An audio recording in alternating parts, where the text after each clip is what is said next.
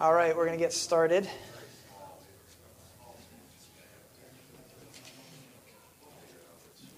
Everybody have a handout there on that table over there. If you need one, just raise your hand and Ben Protzman will bring you one. Yeah. All righty. Let's open in prayer.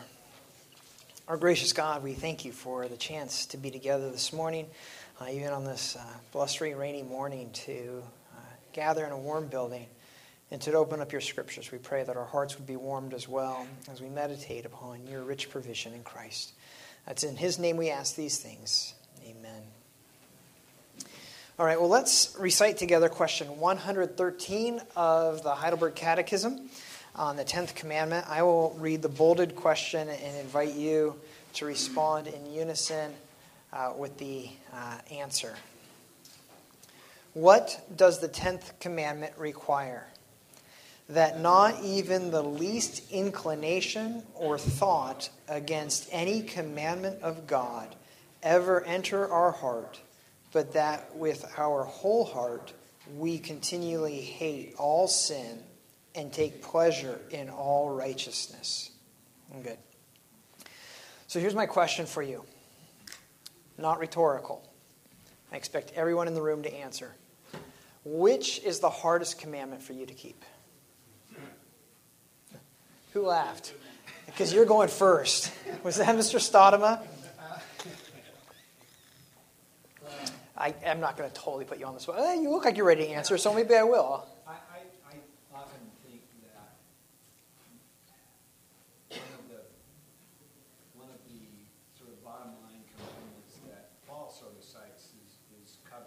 Okay. And I think a lot of breaking the commandments comes from wanting something that's not yours and, and coveting that, and then evil desires come. Mm. Other commandments are broken. Okay. Other commandments. They build on each other. They build on each other. Interesting. Okay. Good. Well, I would say that's the first commandment. The first commandment: have no other gods. The greatest commandment. Okay. Love the Lord your God with all your heart and soul and strength. Okay. To love God with everything is. Because doesn't Christ say that that's the summation of all the commandments? Yeah. So to break one of those is to break that. Good. I would say that would be that. Well, I thought this might be a tough question for you guys to answer, but evidently you guys are. Oh, we know sin well. yeah, we know sin well. We know which is the hardest. Any. Um, have you ever talked to someone about sin, a non-Christian maybe, and had them say that they're a good person, they keep, they keep God's law, they keep the commandments? You ever? Other than shock, what's your response? How do you respond when somebody says, "No, I've kept God's, I've kept the commandments, I've kept"? I would say perfectly. Okay, perfectly. That's what God requires. What happens if the person goes, "Yeah, I think so." Perfectly. Yeah, You sure. never thought a wrong thought or had an evil motive, ever. Never lusted after a woman. never stole in your heart. So then you start to go into specifics. Okay, good, good. I always think one of the fun questions to ask for someone who's telling me they kept the Ten Commandments is, can you name them?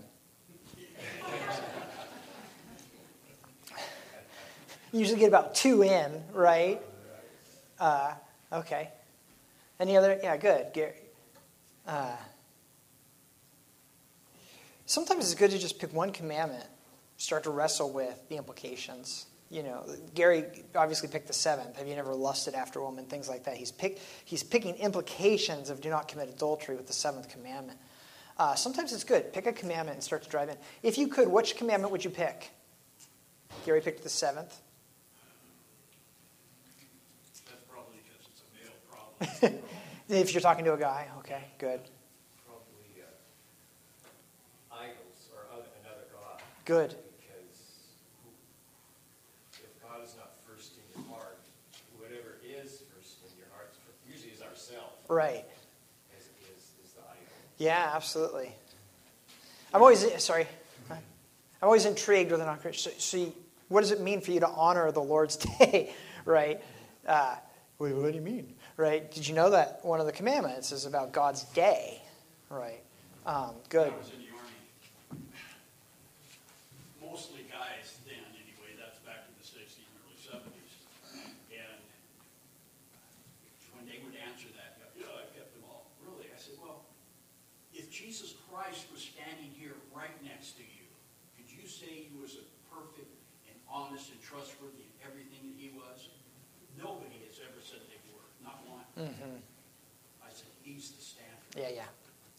Yeah, we, yeah, that's definitely a problem, uh, is, is what we understand obedience to God's law to be.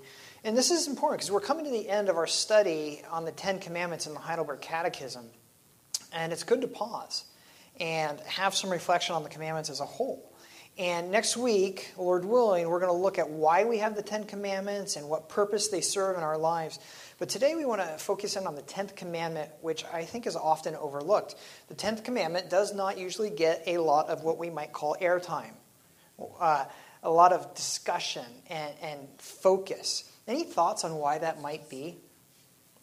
Why doesn't the Tenth Commandment get as much attention as the other commands? Yeah, Charlie. Might it have to do with its lack of um, explicitness, that it's not obvious to us to see what a person's doing in their own heart? Yeah. Whereas the other one's easy to say, well, you're a liar, because you just, you know, Right. It, I think you're exactly right. One of the reasons is you can see when somebody murders, dishonors, uh, disobeys their parents, doesn't honor the Lord's day, uh, when they steal or lie or commit adultery.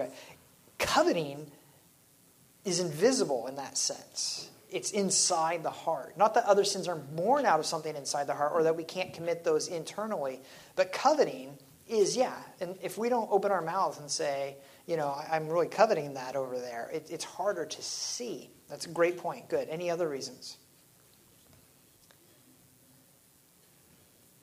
I mean, Maybe this is kind of been covered, but I, I don't know that we generally have a good working definition of what it means. Good. I, to covet, uh, you know, to your, to go to your house and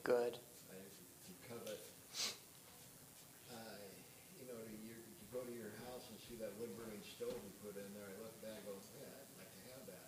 Did I just covet? Hmm. Not always having a clear definition. Okay. And Yeah, I mean, this, this real coveting, just a real anguish, I've got to have it. Yeah. Got to be covered. Yeah, and we're gonna we're gonna get there, but I just so that we don't bury the lead. If you're ever wondering if you're coveting, What? yeah, just uh, if you have to ask, uh, yeah, uh, we'll, we'll get there. Yeah, uh, Charlie, I saw my mom raise her hand. So, you, mom? Well, it's the one thing you don't want thrown back at you, and if you ask somebody else, you know, you or s- confront them, they can confront you right back again. Yeah, yeah. It's fear of being exposed. Yes. Yeah. We just don't discuss that. Carlos. uh, hola. Um, Do you think that it may also have to do with, if I say that it's trivialized, that might be too strong, but maybe not given the weight that it ought to be given?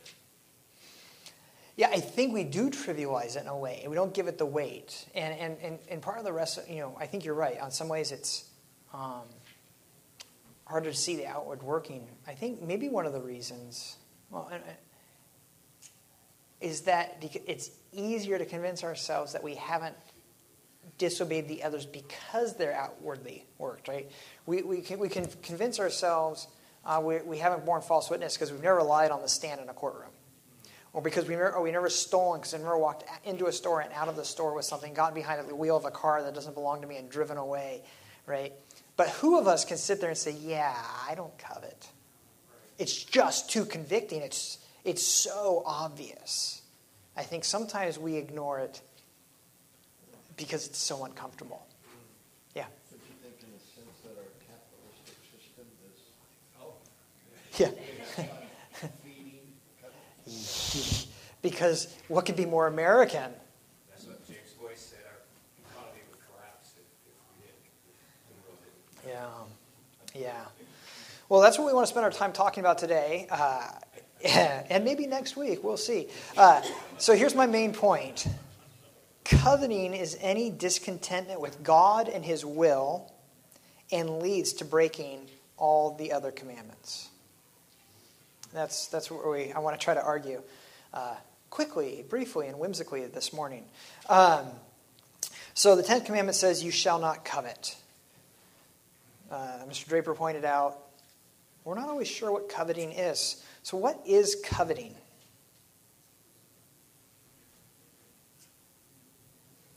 I think the Belgian Confession says it, any unlawful desire. Any unlawful desire. Okay. Well, it's more than that, because it's, you can have a desire for something and it's not necessarily wrong. But when you want what somebody else has, that's definitely wrong. Okay, good. So, okay. Shorter catechism says what's forbidden in the Tenth Commandment is the Tenth Commandment forbiddeth all discontentment with our own estate, envying or grieving at the good of our neighbor. Uh, why does it have to be so explicit? Impatience to anything that is his. Yeah. So grieving, it's kind of like what Tim was saying, overly emotional about what your neighbor has. Good, overly emotional. Good. So, so uh, what, you know, uh, let's do the cheesy you know, preacher style. I went to the dictionary. Well, but it's okay to start there. Coveting is a desire to possess something that belongs to someone else. It's a desire to possess something that belongs to somebody else. That's where we're going to start. And then start to unpack some of these things that you guys are getting at because it's so good. Specifically, the 10th commandment says don't covet uh, your neighbor's house, your neighbor's wife, or your neighbor's husband, ladies, uh, your neighbor's servants, or your neighbor's ox or donkey, or you know. So is that it? Is that an exhaustive list? Is it okay to covet goats so long as you don't covet oxes and donkeys? I know oxen is the plural of ox. Okay, uh, is that it? No, because what is the, where does the tenth commandment actually end? Well, no, but it says one more thing: wife, house, servants, ox, or anything. Just to be clear that this is not an exhaustive list, these are examples, but let's be clear anything that is your neighbor's. Tenth commandment forbids all coveting. Yeah, Rex. It is not constricted to things that belong Good. to your neighbors either. Okay. Yeah. It doesn't, doesn't just pertain to things that belong to your neighbor. What are some of the things we covet? Status. Good. What else? Youth. Ah, somebody's age, right? What else? Unlawful uh, pleasures. Okay. Pleasures. Good. Popularity. Popularity, status, uh, accolades. Good. That it? Health? Do we ever covet other people's physical health? Intelligence. Good. Their comfort? Huh? Just a, a thought that kind of keeps rattling around for me is that somewhat behind coveting is a lack of thankfulness, a lack of recognizing what God's given to us, provides for us. every Yeah. day, How he, how he is sovereign over us and, and not recognizing, because if, if we're thankful, the desire for something else is not there. We're saying, thank you, God, for what you've given me. Yeah, yeah. And because of that, we, we it's all sorts of things, isn't it? And and so it, it doesn't have to be somebody's possessions. It can be their life, their style, their family, uh, their children, their parents, their their health, their their comfort, um, their popularity, uh, and, and on and on the list goes. And it can show up anywhere, and it's pervasive. Anything you can want, you can covet. Yeah, Brent. Couldn't one even argue that if the garden, Adam and Eve, in their desire for autonomy apart from God, that maybe coveting was I would not. I would say not maybe. Was that their fruit? Was that theirs to take? Did they want it? Yeah, that's coveting. Yeah, and it gave birth to all sorts of sin, didn't it? Absolutely. Yeah.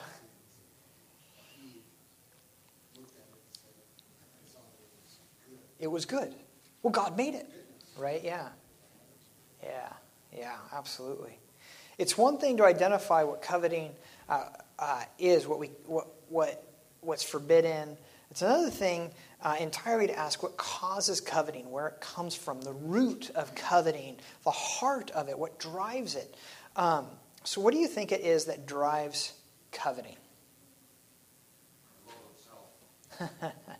Our love of self. What do you mean by that, Steve?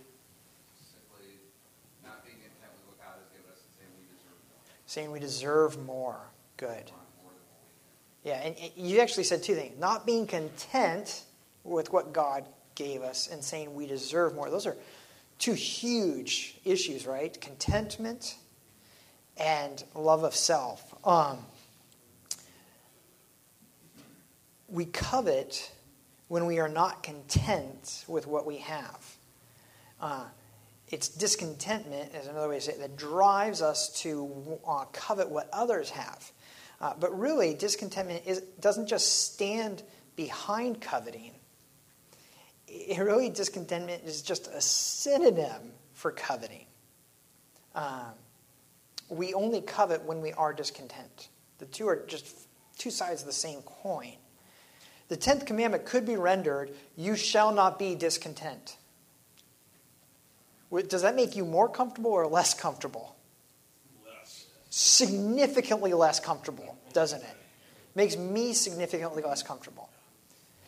If God had stated it negatively, you shall not be discontent. Ouch. Ouch. I was about to ask for volunteers to raise your hand if you're chronically discontent. Thank you, Tim, for starting us off. Was that not why you were raising your hand? Am I being discontent? Do I look like I'm chronically discontent. I don't know about you.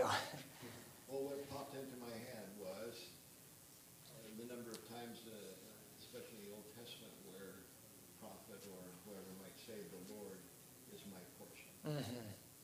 Now, if the Lord is my portion, there's no room for coveting. Yeah. So the Lord is not my portion when I covet.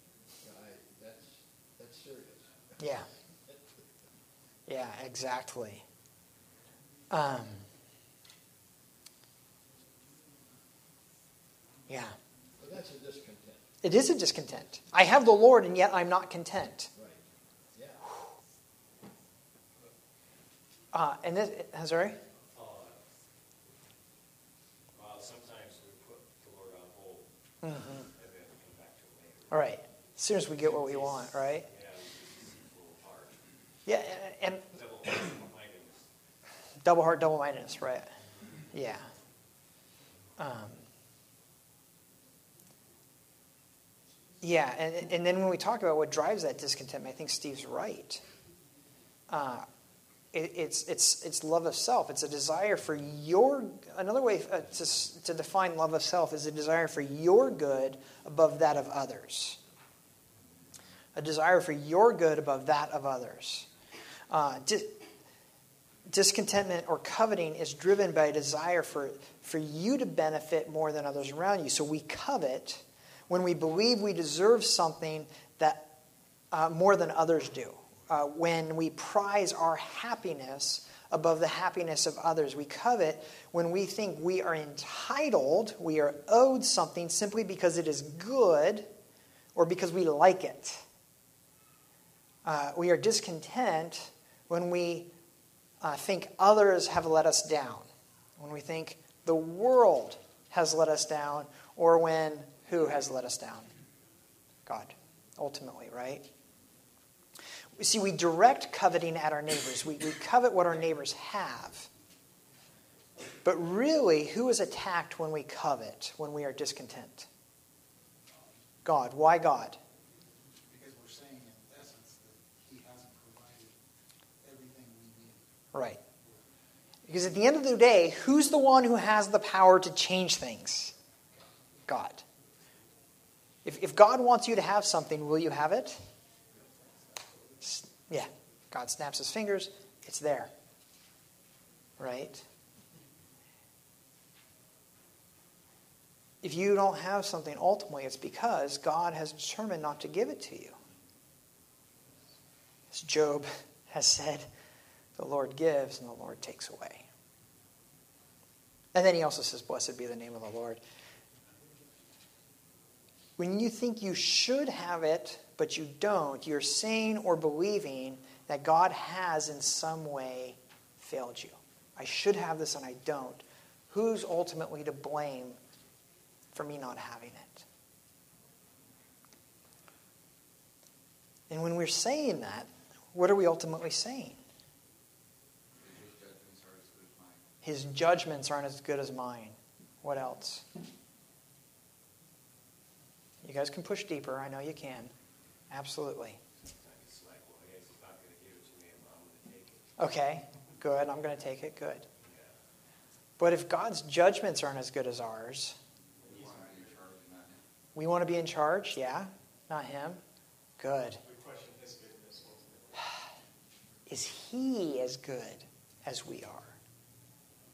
I mean, after all, if I rendered better judgments than He does, doesn't that kind of make me better than He is? Yeah. Is He really good? Is He really holy?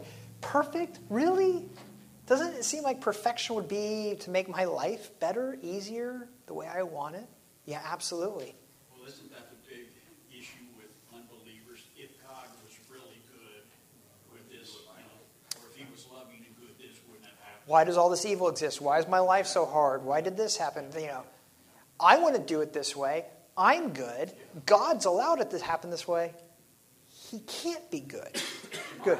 My, my life, I, I could, I would have made the better decision. Absolutely. At the end of the day, yeah, all disbelief is a, is a judgment against God as being good. Good. Steve, what were you going to say?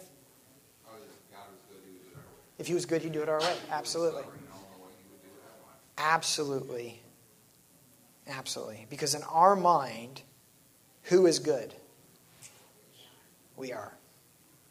When we're coveting, we're saying that we are better and wiser than God. And what is that when you say that you are better and wiser than God? Foolish. idolatry. Why do you say idolatry? Because you're placing yourself on the throne and not God. You're, you know better. You are a better judge. What is idolatry? Love of self. Can be. Okay. Simply defined, somebody comes up to you and says, What's idolatry? Worshiping other gods. Worshipping false gods. So, how is thinking you, you're better than God idolatry? How is it the worship of a false God? Because you put yourself on the throne, God. Because you're worshiping yourself as God. Absolutely. I just want to connect the dots. You're exactly right. But here's the problem Isn't there already a commandment about idolatry? Which one? Pop quiz. Well, it was sort of the first one. Yeah, yeah. So, first and second, very specifically, you shall have no other gods before me, first commandment. Do not make for yourself any graven images, right? Second commandment, right? Those two specifically address idolatry. No other God and no making of gods, right? No worshiping. Good. Um, and, and, and, and this is, and this is, you know, John's not alone. There's this guy named Paul. I don't know if you've heard about him. He's from Tarsus.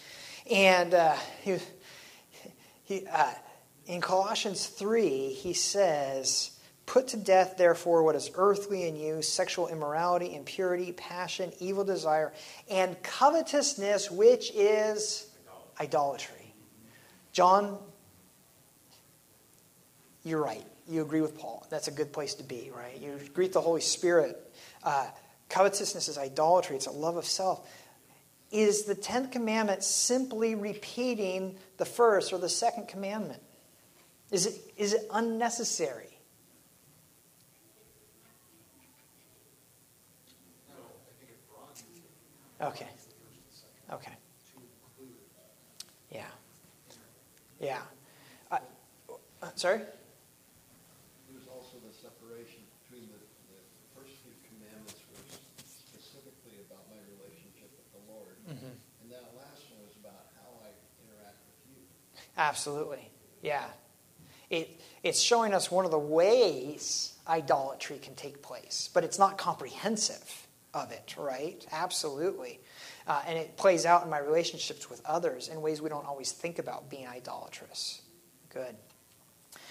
But really, what Paul is doing in Colossians 3 is he's connecting the first and second commandments with the tenth. Um, they're related, and they're related in two directions. Um, the reason we covet is because we esteem ourselves above God, because we worship ourselves, because we worship a false God. And that's one form of idolatry, worship of self. But coveting is also the reason people worship false gods, why they bow to idols. Any idea why I would say that? Coveting is the reason people worship false gods, not just self, but false deities, Allah or others like that. Why would I say that coveting is the reason people worship false gods? Because they're disliking the one true God. In what way are they dis- unlike the one true God? Uh, His holiness? Okay, His holiness, absolutely. Well, it's, it's controllable. Um, You have one place to go to and one place to focus, and you can be there when you want to be there, and he's there within your visual sight, so you have control. Every other false God, every false God, every not true God, offers the worshiper control in some way. If you do this, I will I'm required to do this. If I'm good enough, if you're good enough, I'll reward you with heaven. If you, you make this, do this, and so on. Every false God can be controlled. And God says, No. I will accept one thing and one thing only absolute, total surrender.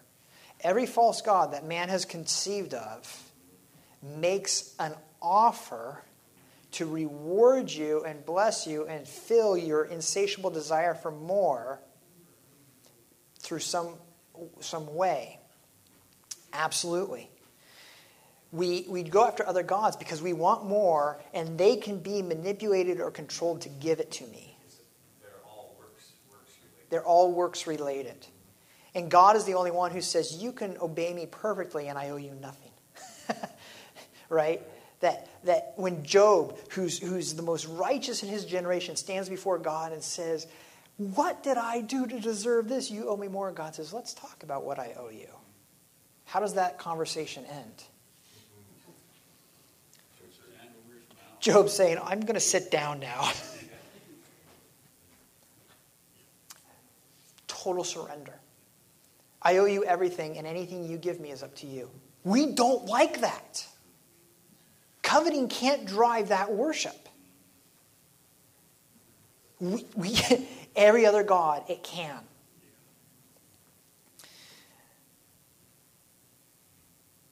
But it's not just the first and the second commandments that are connected or even driven by coveting.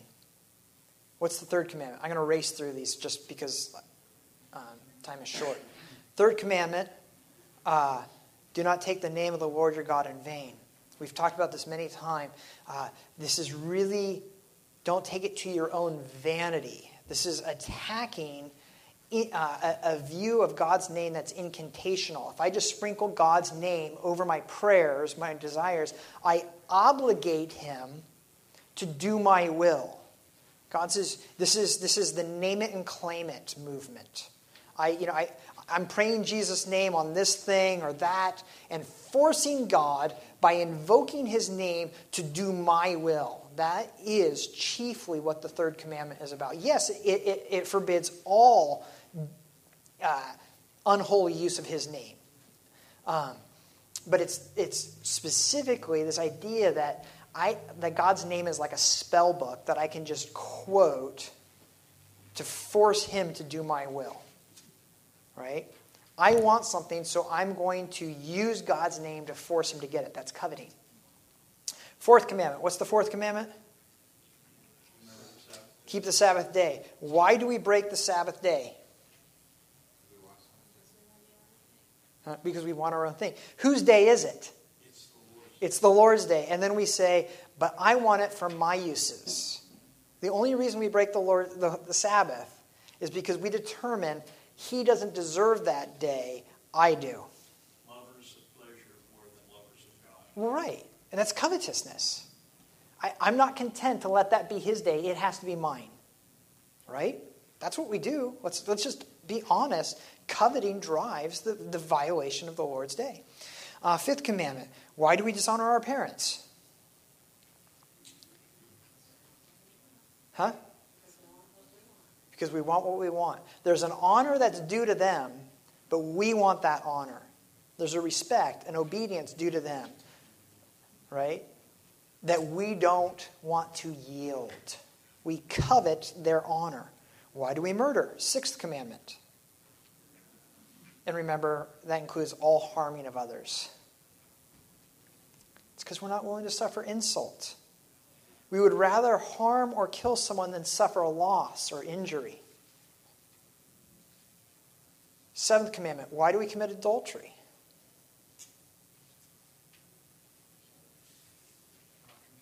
Because we're not content with our own spouse or station if we're single, but want what belongs to someone else doesn't belong to us. The tenth commandment makes that explicit do not covet your neighbor's wife. My morning Bible reading this morning, I just read about David and Bathsheba. Coveting. Coveting. Um, eighth commandment why do we steal? I think the connection between stealing and coveting should be pretty obvious. We take things that belong to others because we want them and think we're entitled to them. Ninth commandment why do we lie? Are we content with reality? Or do we wish that something was true that wasn't? Or wish something wasn't true that is? Um, we want someone else to bear the consequences for something we did, or we want the reward for something somebody else did. What is that?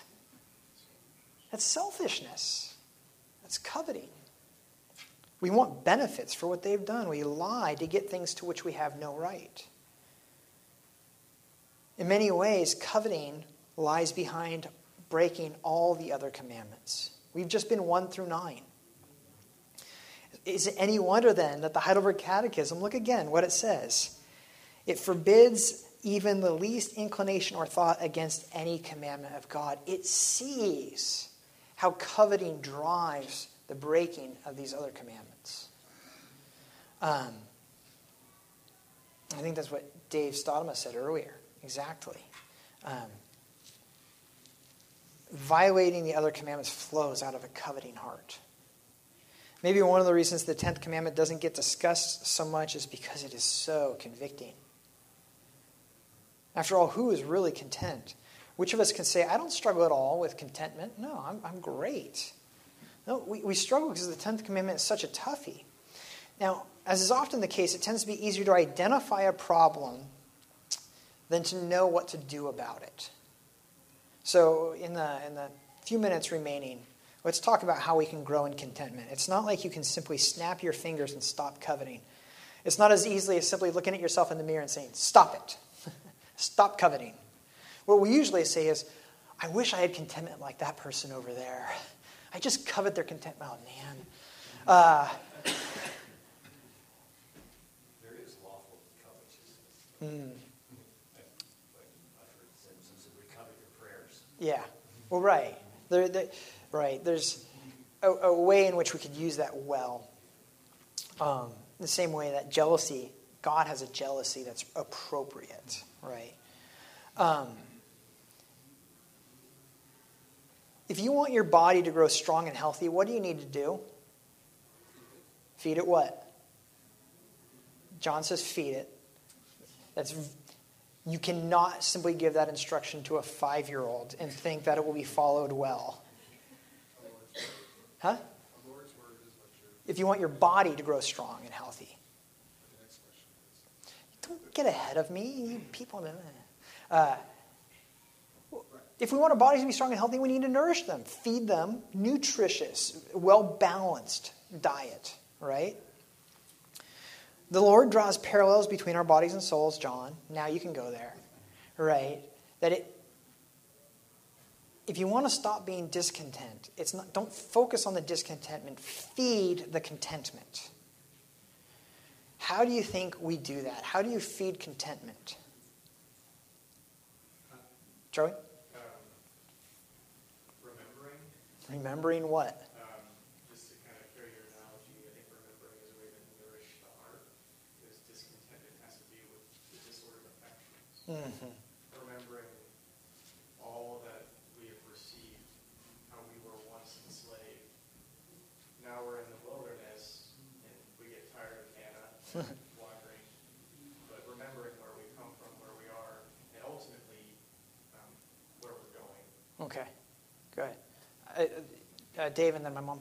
Um, So Paul in Ephesians uh, gives a list of sins that he wants the Ephesians to stay away from. And at the end of it, he doesn't say, don't do these things. He does, but he says, thank, live in thanksgiving, Mm. to have thanksgiving in your heart. And, and I think that if you want to be content, it seems to me that you first of all have to say, I'm so thankful for what God's given me. Good. Beginning with the gift of salvation and all of the other things that go with that. Good. Gratitude for what you do have. Yeah. Mom? Count your blessings. Count your blessings, right? Uh, g- Tim? Um, For myself, seeking to pursue a singleness of purpose, Yeah. not focusing on that. You know, Psalm 27 says, "One thing have I sought of the Lord, you know, to dwell in His place and to seek after His." Yeah. Uh, No, anyway, That's about focus, isn't it? Yes. What do we tend to focus on? Let me give you a couple uh, uh, options, and you tell me which we tend to focus on. Do we tend to focus on those who have more than us, or us, or those who have less than us? Huh? Nobody answers. Do we tend to focus on what God has already blessed us with or what He has yet to bless us with? Do we tend to focus on what is good for us or what is exciting and pleasurable? where'd you get this list? Sadly, my own heart. I, yeah, I did. I did clinical studies in the mirror. Um, the more time we spend focusing on what we don't have rather than what we do, the more we feed discontentment. What we need to be doing is feeding contentment, and that means learning to spend our energies and focus on what God would have us focus on. Think of things like Philippians 4. Finally, brothers, whatever is true, whatever is honorable, whatever is just, whatever is pure, whatever is lovely, whatever is commendable, if there's any excellence, if there's anything worthy of praise, think about these things. Set your mind on these things. Focus on these things. Meditation on truth leads to peace, it leads to contentment and to gratitude, thankfulness. Ephesians. Um, so let's think about some of the lovely truths that God would, uh, the truths of God that we should meditate on if we would want to grow in contentment. If we want to grow in contentment, here's some things to focus on and meditate on. First, an honest assessment of your own sin and what it deserves. If we are honest with our sin and our rebellion and our, our affront to God's holiness, will we naturally think God owes us more? No. Not at all. That's the first thing. Focus on God, on what our sin and what it deserves. Second, a humble acknowledgement of what you already have in Jesus. Think about what Jesus gave us forgiveness, heaven, fellowship with Him. He is my portion, fellowship with others, community. Heaven itself as our inheritance. Our problem is not that we have been given too little, it's that we forget, Charlie. He said, remember. I'm not saying he's forgotten this, uh, though he has. We forget what we have. We want the wrong things. We meditate um, on the things we wish we had rather than the things we do have. Meditating on your blessings will quash discontentment. Did, was your hand up? No. Okay. So here's uh, in the last few uh, minutes. Let's let's think together. Where do we learn to confess our sin and focus on the blessings of God? Is there a particular place where a healthy appetite can be fed and our souls be nourished? At church. At church. Now, that's true. Let's not skip over some the, the other places, though, right? Obviously, uh, reading our Bibles, right? Prayer, getting into it with the Lord, letting what's in your heart come out. Uh, fellowship, right? The more we give our ourselves and our time to these things, the more we will meditate on God's truth and not feed the lies of a discontented heart. But we do learn these things And yeah, Charlie. Sorry, I didn't interrupt. Um, I think just in hearing what you're saying, it just makes me think of us taking an honest survey and assessment of whether we're disciplined or not in what we give our mind over to. Oh, yeah. the time that we have. Um, are we pursuing each other, you know, coming each Sunday, um, pursuing that time alone in the Word and in prayer, whereas obviously we're constantly bombarded by the world to be uh, dissat- dissatisfied, um, to have hearts of Yeah. ingratitude, to want the next thing. Yeah. How much are we in the world versus not? If, you, if somebody totally emaciated came up to you and said, you know, I'm just always tired and weak, and you're like, well, talk to me about your eating habits. I just don't have time for that. I'm so exhausted. It takes all my time just to do everything else. What would you sit there and say? Do you expect things to change if you don't feed your body? Right?